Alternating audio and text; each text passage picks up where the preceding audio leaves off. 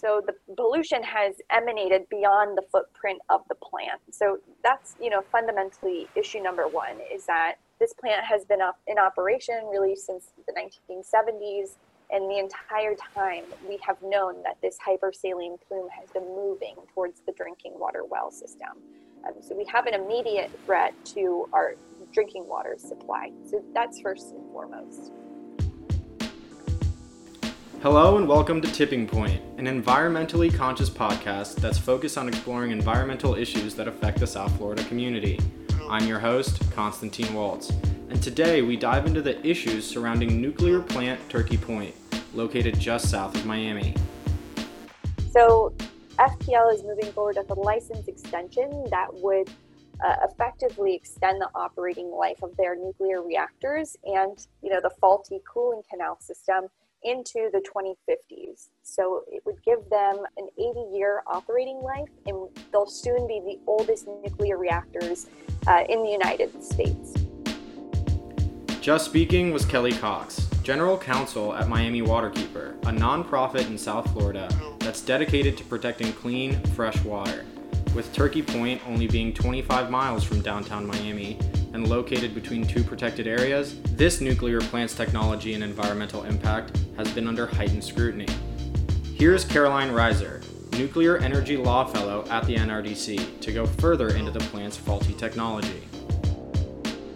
Turkey Point is a very unique nuclear power plant because it's the only one in the United States which uses cooling canals for its cooling system the water is meant to go through the canals and cool down, and then the nuclear power plant uptakes the water again. So it's sort of a circular system of water that is meant to help cool the power plant. But what's been happening is those canals are not lined and so the water in them are able to leak out into the natural environment. This canal water has become hypersaline, and that hypersaline water is sinking into the groundwater and creating what's called a hypersaline plume underground that's leaking into both the fresh groundwater, which is used as a drinking source for Miami Dade County, and it's also upsetting kind of the delicate freshwater balance for the ecosystem has a lot of minerals, it has potential toxic chemicals, and it's extremely salty water. So, none of that is something that you want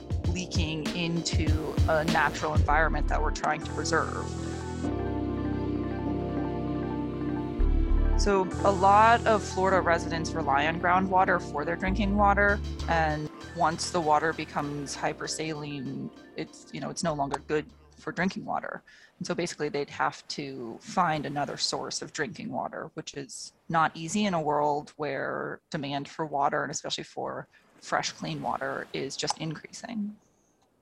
When FPL applied for this license extension, it was the first ever subsequent license renewal for a nuclear power plant in the United States when a brand new nuclear power plant is licensed, it's originally licensed for up to 40 years. Many of the existing nuclear power plants in the United States have already been approved to extend that license an additional 20 years. But Turkey Point was the first nuclear power plant to get the okay for an additional 20 years on top of that, so the full 80 years.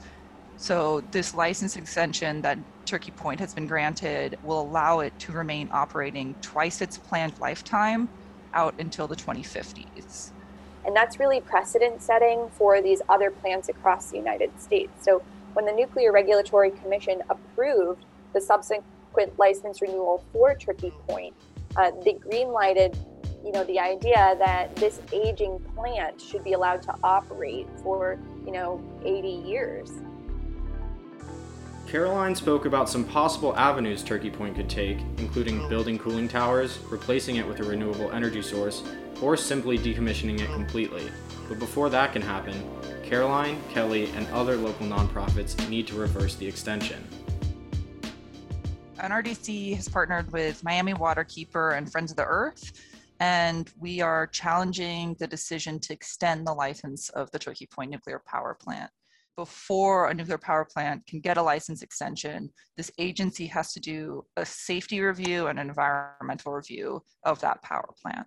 The problem is that these reviews have basically intentionally been truncated to make it easier for that license to be granted. And it allows the agency and the nuclear power plant operator to skip over looking in depth into a lot of really important issues. And those issues include things like the groundwater impacts, the sea level rise impacts, and other climate change impacts. There's a whole range of impacts that we are already seeing from the Turkey Point nuclear power plant and that could happen, right? And they range from not having enough energy to power Florida when it needs it to um, you know the the drinking water quality and the impacts to the ecosystem to you know worst case scenarios that something like Fukushima could happen in South Florida. That's why NRDC and Miami Waterkeeper and Friends of the Earth, Earth are trying to make the, the regulators and the owners of this power plant really look at these issues.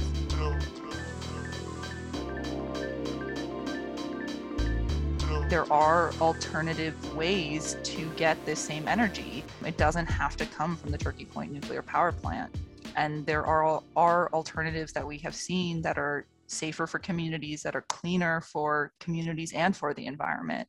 And essentially, because Turkey Point was the first one to go through this process, if we win in this case, it sets a really strong precedent that every other plant that it asks to remain open that full 80 years, that they're also going to have to do a thorough review. And so the hope is that, you know, we can create lasting change, not just at this plant, but with all of the other ones.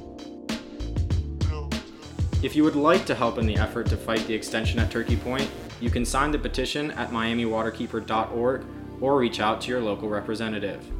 Thanks for listening to this week's edition of Tipping Point. We'll see you next time.